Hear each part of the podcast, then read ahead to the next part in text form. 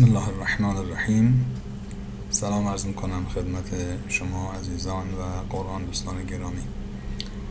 ما در جلسه قبل در سوره متففین تا آیه 21 رسیدیم. یشهده المقربون و توضیح دادیم که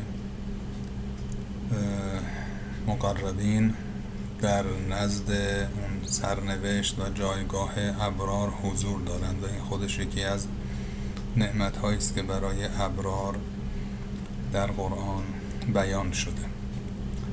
در این سلسله بحث ها قبلا توضیح داده بودیم که انسان ها در قیامت به سه دسته تبدیل میشن خوبان و بدان. و خوبان خودشون دو دسته هستن ابرار و مقربین. و عرض کرده بودیم که مقربین عمدتا معصومین علیهم السلام هستند و در اینجا که خداوند میفرماید که کلا ان کتاب الابرار لفی علیین و ما ادراک ما علیون کتاب مرقوم یشهده المقربون.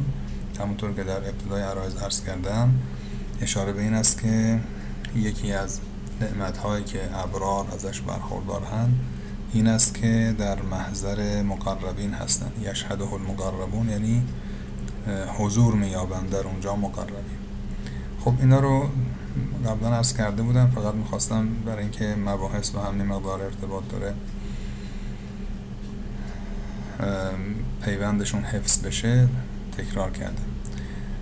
خب میفرماد که ان الابرار لفی نعیم علی الارائک ینظرون ابرار و خوبان و نیکان در نعمت به سر می‌برند در اونجا. علی الارائک ینظرون روی تخت های نشستند و نظاره می‌کنند. عرائق جمع عریکه است. عریکه یعنی تخت جایی که میشنن و تکیه می‌زنند. بعد میفرمد تعرف فی وجوههم نظرت النعیم. در چهره اینها تراوت نعمت را می‌بینی مییابی. یعنی هر کس که نگاه بکنه این خطابش گویی به هر کسی است که مخاطب این آیه باشه. یعنی ای انسان اگر اونجای ابرار رو ببینی تعرف و تو می‌بینی می‌شناسی تشخیص میدی در چهره های اینها تراوت نعمت را. این حالا در مقابل بدان هست که توی اینجا راجبش صحبت نشده اما در جاهای دیگه هست که ترحقهم ذله ذلت چهره های اینها رو در بر گرفته. تو چهره هاشون ذلت می‌بینی خاری و ذلت. در سه جای قرآن این مطلب آمده. سوره یونس آیه 27 سوره قلم آیه 43 و سوره معارج آیه 44 یا در آیه دیگری آمده که ترحقها قطره سیاهی چهره اینها رو پوشونده. یعنی بدان. آیه چهل و یک سوره عبسه عبسه و تولا. خلاصه در اینجا میفرماد که تعرف فی وجوه نظرت نعیم تراوت نعمت رو در چهره هاشون می‌بینیم بعد میفرماید یسقون من رحیق مختوم. به اینها از شرابی سر به مهر می نوشانند بهشون میدن که بنوشند. ختامه مسک. که اون مهری که اون چیزی که این شراب رو با اون درش رو بستند مشک هست. تشبیه هست به آنچه که در دنیا در قدیم بوده که وقتی شراب درست می‌کردن توی خمره ای درست می‌کردن و درشو مهر میبستن میبستن لاکو مهر می‌کردن یه جوری که میموندی مدتی تا به صورت شراب در بیاد. فرماد که اینها در قیامت رحیق بهشون میدن. رحیق یک جور شراب خیلی خالص و ناب هست. حالا در قدیم بهشون گفتن رحیق.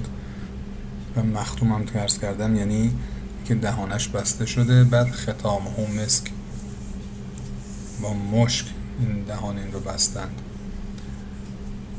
بعد میفرماید که و فی ذالک فلیتنافس المتنافسون. در این چنین چیزی کسانی که می‌خوان با هم رقابت کنند و اهل رقابت هستند باید بیان توی در مورد همچین چیزی رقابت کنند فلیتنافس یعنی باید رقابت کنن. متنافسون یعنی رقابت کنندگان. یعنی اینه که جا داره براش در موردش رقابت انجام بگیره. دو نکته اینجا داره. یکی اینکه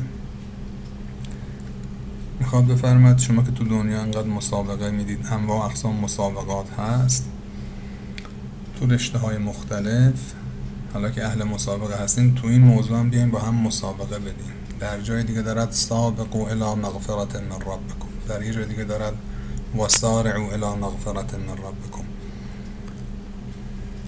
یکیش در سوره حدید آیه 21 یکیش در سوره آل امران آیه 133 میگه سبقت بگیرید از هم.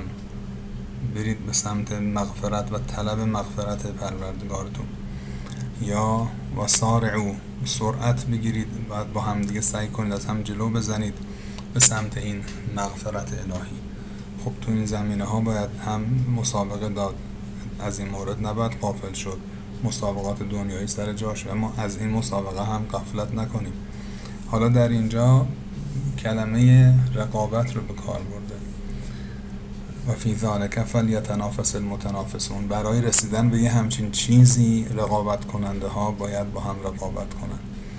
و نکته دومش اینجا این است که این نعمت ها نعمت ابرار هست. گوشه است از نعمی که ابرار و خوبان به آن متنعم هستند در قیامت. در آیات سوره دهر یا انسان مفصل راجع به این موضوع صحبت کردیم که نعمت ابرار با نعمت مقربین فرق می‌کنه. اینجا باز به این مطلب اشاره کرده شبیه به همون مطلبی که در سوره انسان هست. میفرمد و مزاجه من تسنیم عینا یشرب به المقربون. این شراب شراب سر به مهر که به ابرار میدن چاشنیش مزاجش از یک جای خیلی بلند و بالایی هست تصنیم یعنی ارتفاع ارتفاعات بلند رو میگن تصنیم که اونجا چشمه ای هست عینا یشرب به المقربون که مقربون از اون می نوشند از اونجا یه چیزی یه کمی مثل قطع چکون برم دارن میچکنن تو جام ابرار. نکته دوم این است که اون نعمتی که مال مقربینه مال افراد ویژه و خاصیه مال مقربین درگاه الهیه. افراد عادی خیلی اونجا سهمی ندارن. الا همون مزاج و من تسلیم. یه مختصری از اونجا براشون یه به قول ما قطع چکونه اونجا برم دارن میچکونن توی جام اینها. از نعمت اونها به این مقدار خیلی کم متنعم میشن. ولی اصلش مال مقربینه. لذا خدا میگه مردم عادی باید توی این موضوع با هم رقابت کنن.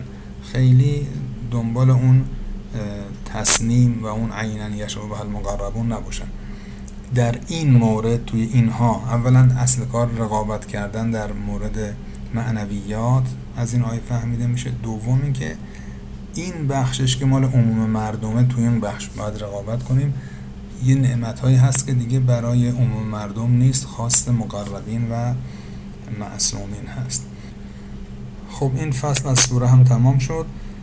فصل آخر سوره رو هم می‌ذاریم با اجازتون برای یک فرصت دیگه. موفق و معید باشید. بندان از دعای خیرتون فراموش نفرمایید. خدا نگهدار.